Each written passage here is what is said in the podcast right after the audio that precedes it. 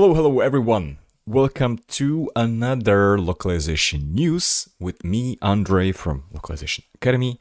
I know I say this all the time, but I have no idea how to start differently. But yes, this is the one. This is always the latest one. And trust me, when I'm recording this, it is the latest one. So today we have a different situation because right now it's already Friday. So I guess absolutely totally my fault because I missed to record this yesterday. I didn't set the priority correctly or remind myself uh, that I normally do these on Thursdays. I was busy a little bit yesterday trying to crack the automation of our certificates. So, trying to find a way how to automate creation of PDFs, images, and even how to use the WordPress API, which I finally made some progress yesterday and I was super, super, super happy about it. But anyway, here we are, it's Friday, and maybe this is even better to post this on Friday because it's really kind of like, like low key effort from my side and it's not that interesting content, I would say. Although, of course, it depends on whether you enjoy listening to me read some articles because uh, many cases I just don't have anything useful to add or if the articles that I read to you are useful to you. So, without further ado, let's get right into it. Today we have three articles again.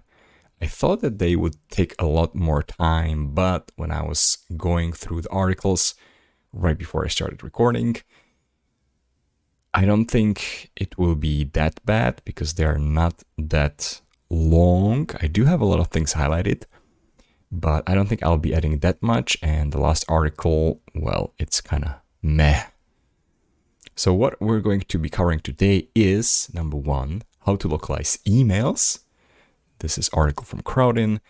Second thing is all about the translation keys, which is something that I didn't know even what it means until recently. And this is from OneSky app. And the final one is how to translate infographics and why is it important. And this final piece is from Mars Translation.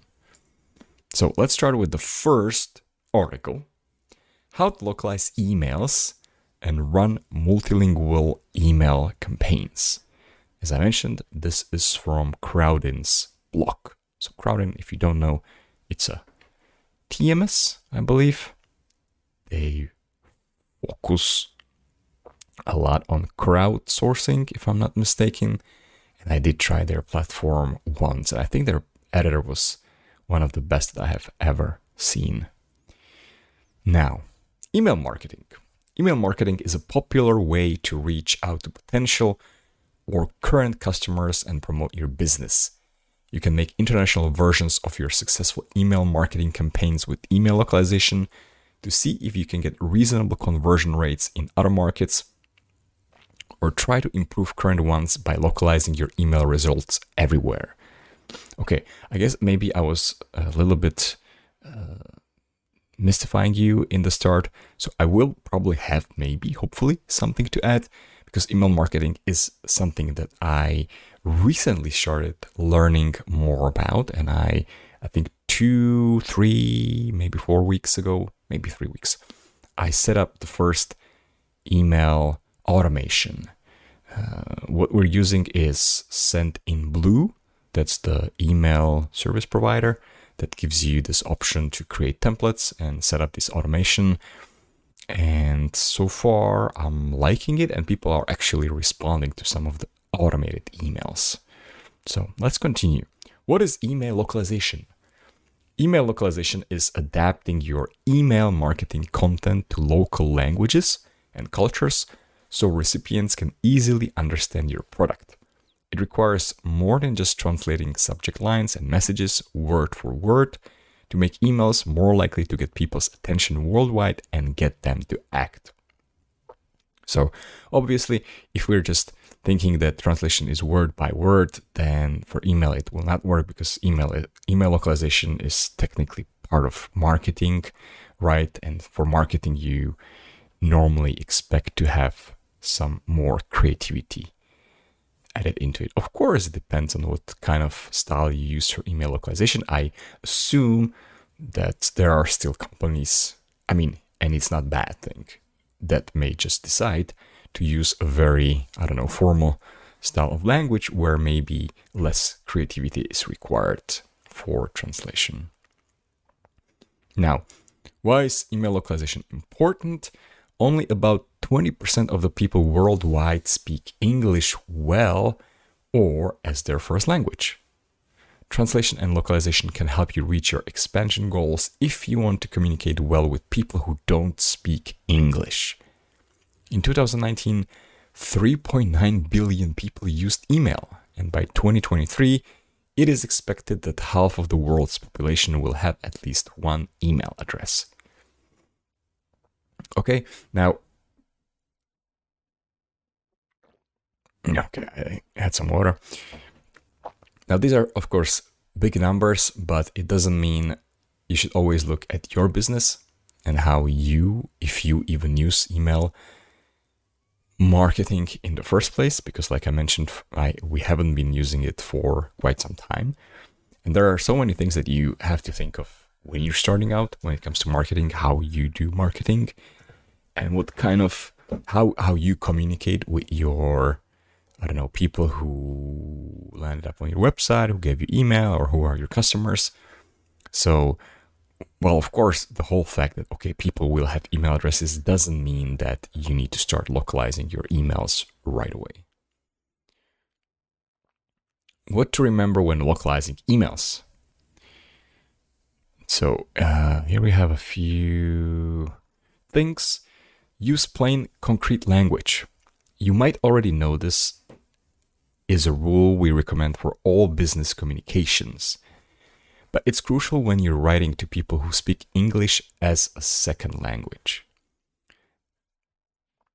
So they're talking about some of the things called phrasal ver- verbs. Verbs. Some examples are look up to, put up with, and top up.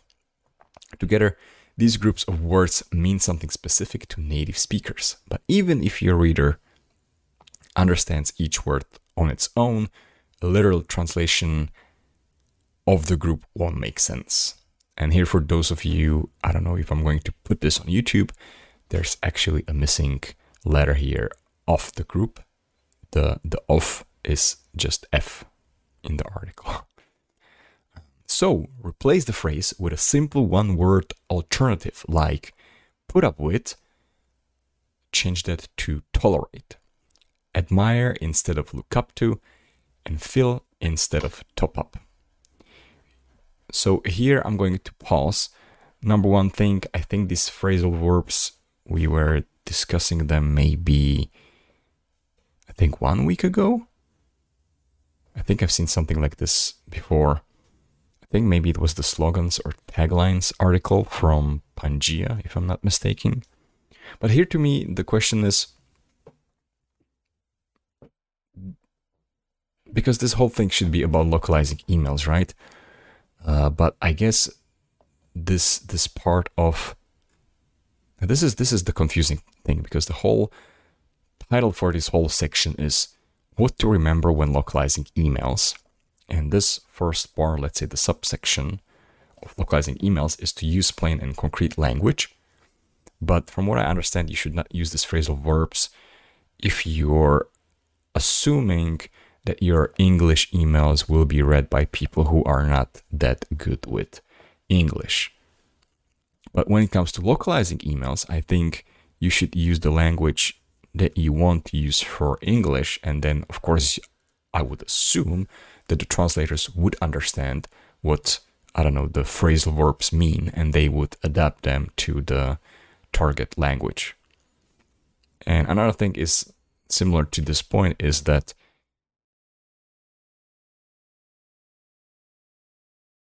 like business communication, like what does business communication mean? If we're communicating, I don't know, with my customers who may be, I don't know, teenagers, let's say, I don't know, TikTok or typical Twitch uh, community, then of course you're going to use, I don't know, slang words or something like that. because that's intended, right? Even though they are technically your customers and it's business, because maybe you generate, I don't know, money out of these young people. But it doesn't mean that I don't know, business is such a such a weird word to me. It's like people in suits that only speak like boring British people with the perfect English that everybody can understand and it's boring as fuck. So similar to what I was saying before, like look at your own business. Like you don't have to jump into email localization right away if you're not even using emails or if your email is not doing wonders for you in English.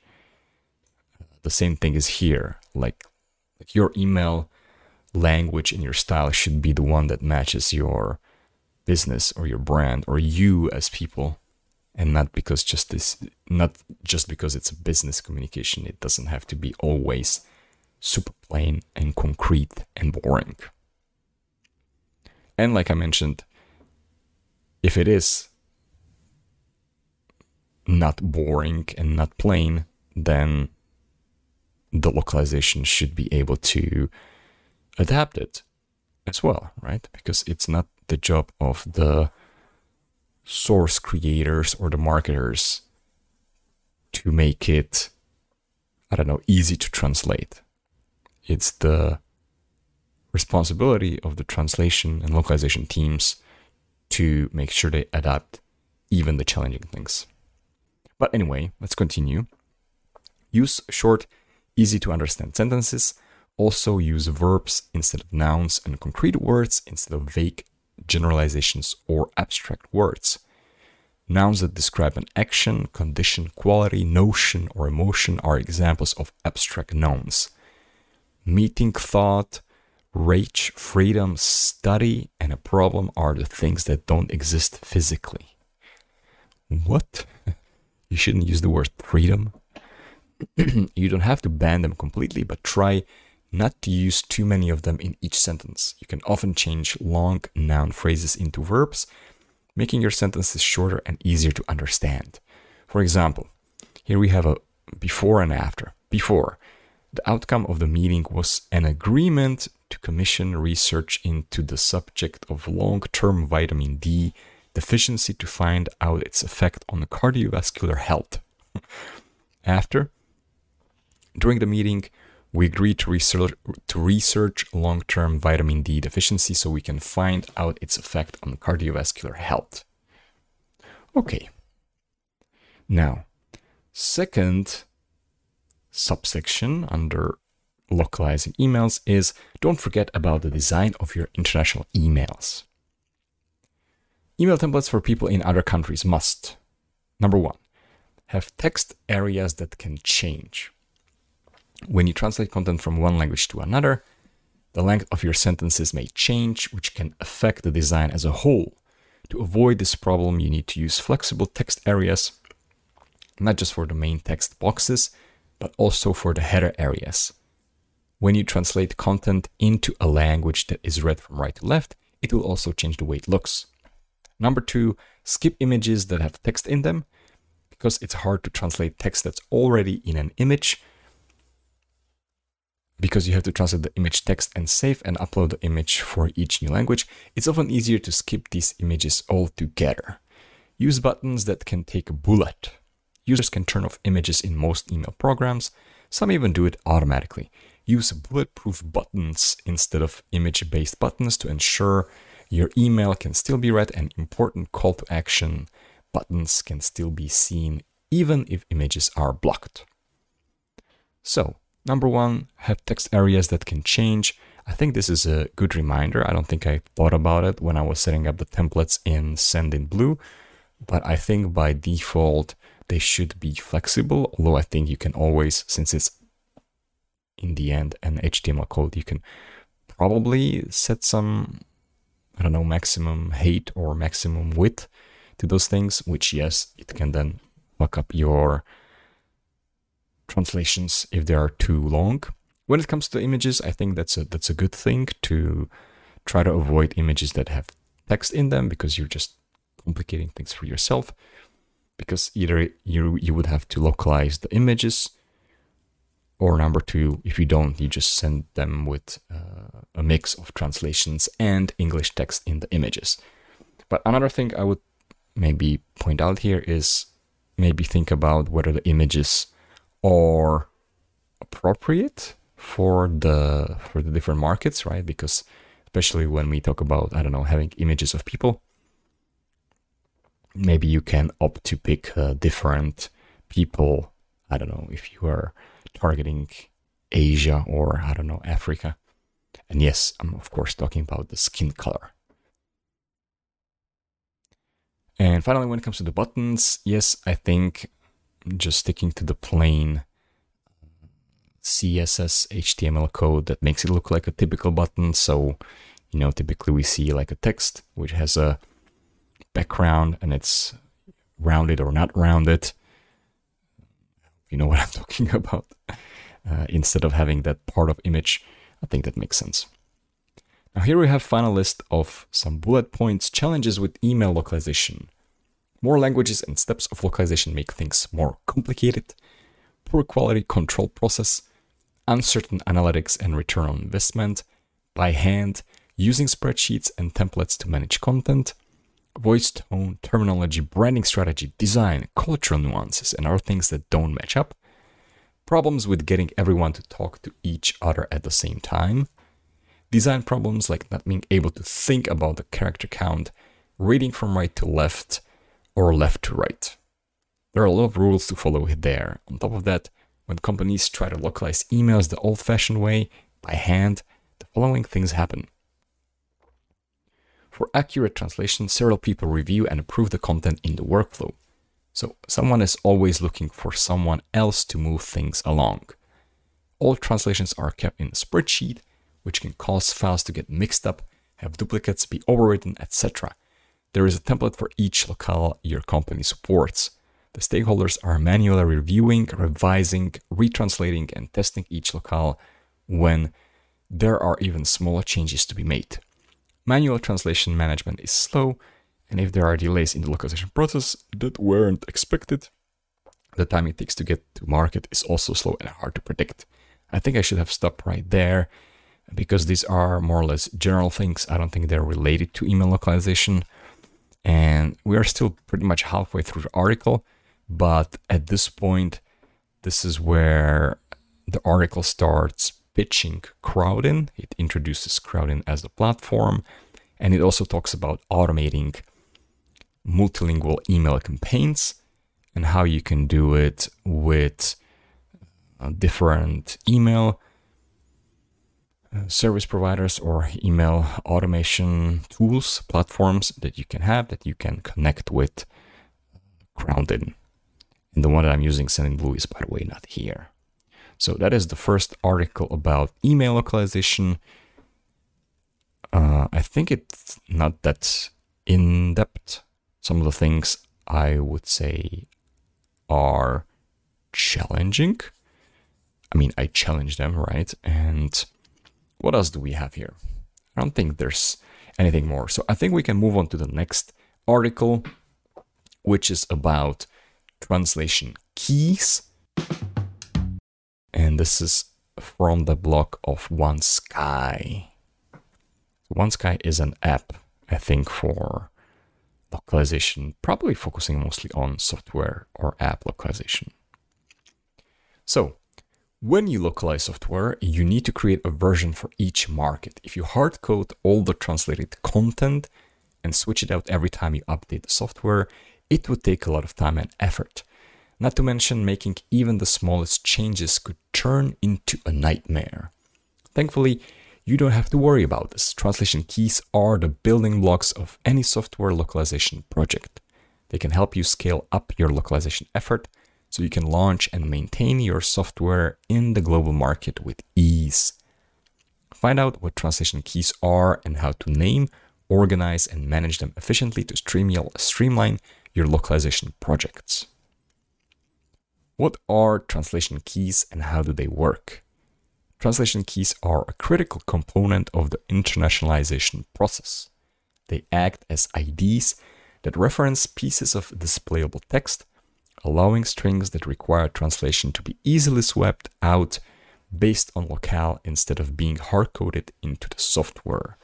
A translation key indicates where a string appears on the user interface, UI, and has a corresponding value for each target language. Meanwhile, the translated content is stored in individual locale files, each of them matching a value in a translation key.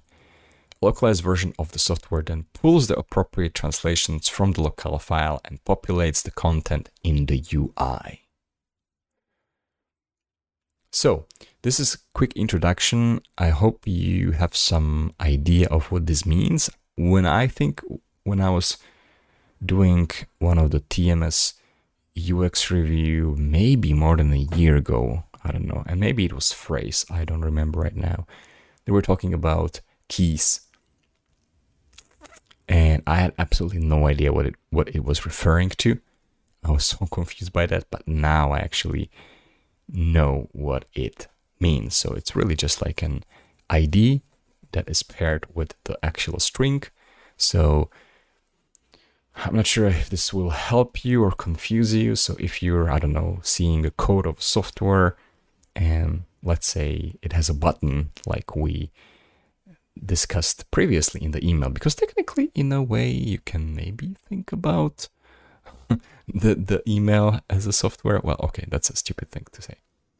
Um, but you have the the text on the button, right? And instead of putting, I don't know, cancel right in the code, you say that the text that should display there should be is basically referenced by using the key or the ID, which may be I don't know, uh, forum button I don't know two five six or something like that. And then you have a different file where you have where the software basically looks up that ID or that key and it grabs the corresponding string and puts it, let's say, on top of the button or on the button. So if it's English, then it puts English, and if it's uh, if it's a different language, then it pulls the corresponding translation if it exists. Now, going back to the article, how do we name and organize translation keys? So I think this is more related to developers but I think it still can be maybe helpful even for us uh, in the localization because technically the way how the, the, the developers name the translation keys can provide some context to translation. So, developing a naming scheme. That's number one. Effective translation key organization starts with naming. Every developer working on the project should follow the same logic develop a document, develop and document a naming convention, and make sure everyone on your team is on the same page. Regardless of the naming scheme, use meaningful and descriptive names at all times. A key's name should sum up the purpose of the string and what value it holds. It should be self explanatory but not overly specific, such that a change in a key's value would require an update of the name, which requires you to find and swap up swap out all the usages in the code. Number two, use a single source language. The identifiers in your translation keys should be in the same language as the source language to keep them readable and eliminate inconsistencies in the code base. Additionally, follow this best practice for characters that can be interpreted as operators, such as single quotes, double quotes, or escape characters. Number three, apply namespaces strategically. You can nest translation keys under different namespaces, e.g., based on sections in the software, to avoid name clashes. Meanwhile, the visual hierarchy can help developers easily identify them in the codebase. However, don't overuse namespaces or you could create an overly complex structure. You can also use a global namespace for persistent elements that appear in multiple parts of the UI, e.g., save or next. So you don't have to create duplicate entries that could make maintenance and updates more complex and confusing. Number four, Minimize translation key duplication. Having fewer keys can save your translation time and effort. You can manually remove all duplicate translation keys and replace them with a single key or use a script to automate this process. You can also solve this problem by using a global namespace. However, don't overgeneralize since the same word could be translated differently in various target languages depending on context. Review all the usage to ensure that you aren't impacting the user experience as you attempt to streamline the development process. Number five, stay organized as you grow. The number of translation keys will likely increase over time. Stay organized by storing localized content for different locales in separate files and putting these files into clearly labeled folders, e.g., English, German, French, etc. You can also categorize translations based on function or scope. Keep your translation files clean by removing orphan keys that aren't used anymore. For example, when you eliminate all instances of a key from the codebase, delete it from your translation files as well. And that's pretty much it for this article. Uh, the final section of the article which I haven't uh, highlighted is pretty much the part where they talk about their app and how it makes everything easier. So hopefully you have learned something. Like I mentioned, maybe in case you don't do much of software localization. If you do, then you probably understood everything that was put here. But if you don't, I hope this was useful to you. And now let's move on to the final article, which is called How to Translate Infographics and Why Is It Important? And I will explain to you in a while while I'm laughing. So, I have only highlighted a couple of things from this article. It starts very generally, which I think is, is, is completely fine, explaining what are actually infographics. Fundamentally, an infographic is a visual representation of data or information. And the reason why we use infographics is to make things that are super complex to be a lot more accessible. Then the article gives some ideas when we use infographics and some types of infographics like heat maps and pie charts. And then it finally starts talking about the importance of translating infographics. The infographic translation is challenging as an infographic is visually heavy with numbers and text which are small but significant and it is essential that the infographic is recreated in different languages without disturbing any of its visuals. Completely makes sense. Now, how to translate infographics. And this is the title of this section and also title of the whole article. And this is where you're going to get a little surprise. I'm just going to read it to you. So, how to translate infographics. Let's take a look at how to translate infographics automatically and without the need for any graphic designing skills. Just follow the process step by step. Step 1. Step 1 is to create infographics in different languages. What? I don't know why it starts by saying that you have to first create them in different languages. I thought that was the purpose of this uh, of this steps. First, you have to search for www.imagetranslate.com and then sign up by creating an account. Step two. Step two. so, okay, and why I'm laughing is that all these steps are have titles as step one, step two, and step two, the first thing after the title, is also step two. This is the step where you'll have to create a new project into image translate and add the infographic which needs to be translated. To create a new project, click the new project button on the top right corner of the dashboard and upload the infographic that needs to be translated. Okay. Step 3. Select the languages to which the infographics should be translated. select the source language, that is the language in which the infographic actually is, and the target language. This is the language in which you want the infographic to be translated. Step 4 click on the next button, and after some time, the infographic will be translated into the language of your choice. Ta da! so that's about it. Uh, the, the, the article is not finished, but I haven't highlighted anything because the next section talks about when you should not use an infographic. This is a general thing that has nothing to do with translating infographics or what to watch out for. It's just a general idea when infographic is not the best thing. And then it talks about what's the most effective infographic, which again is something that's general. And then they wrap up, and their wrap up is a summary which is very much about infographics in general. So, again, nothing specific. So, the main part, which are the four steps that I just told you about, first of all, they're written in poor English. So, Mars Translation, I looked it up to make sure. I think it's a Chinese company.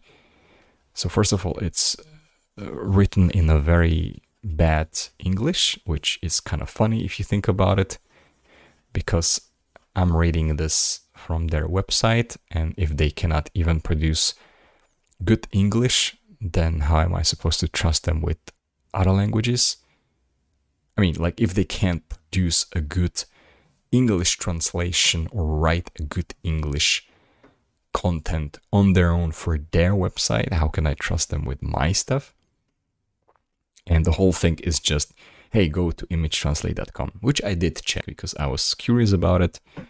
And it really looks like it's a service where you just, I don't know, I don't know how they do it because I think on the website they promise to get the result in 30 seconds. It kind of works a, I don't know, like a credit base. I think it pay you pay 10 bucks for 50 images. And I'm not sure because it really, I think the the website imagetranslate.com talked about that it works fine with scan documents. Uh, so I'm not sure if they actually somehow automated the extraction of the of the text from the images and then they just machine translate them and maybe then they, they put it back. I don't know. I really have no idea how it works. And I'm not even willing to try. But when I go to the image translate.com and this is like I'm promoting them so much, um, the logo seems to have similar colors to the logo of Mars Translation, so maybe it's just their spin-off company. Anyway, so yeah, this article was very poor, and when I started, I thought I would even skip it because it probably didn't give you any, any, any idea. But yeah, that's about it. So it's 9 a.m. exactly, so I'm going to do my vote for this week, and definitely I'm going to give my vote to the second article from OneSky. And what I even did is because you can try OneSky for free, and I have never tried it. I think maybe I'll do a UX review of OneSky and see what it uh, what it does. Final thing, I didn't talk about it, even though I like to talk about it, is talk about the style and the design of these articles. Maybe I can do it at the end since we covered everything. So again, I would say that the OneSky app is the best one. It also has some imagery which they created. It looks very nice and it's super super helpful. And I like the font that they use. Their hierarchy is very nice. The I don't know heading the, the main title of the article and then heading one, heading two, it all looks pretty good. When it comes to the Crowdin article, I think that one is still pretty good. They use a different font, which seems to be more, I don't know, how do you say it, close to each other. Like they're they have more. Nah, not really. Okay, forget what I just said. That article is also pretty, pretty good, I would say when it comes to the design style, it's, it can still be read read it, although they didn't center their content. So it's kind of weird because it's on the left side.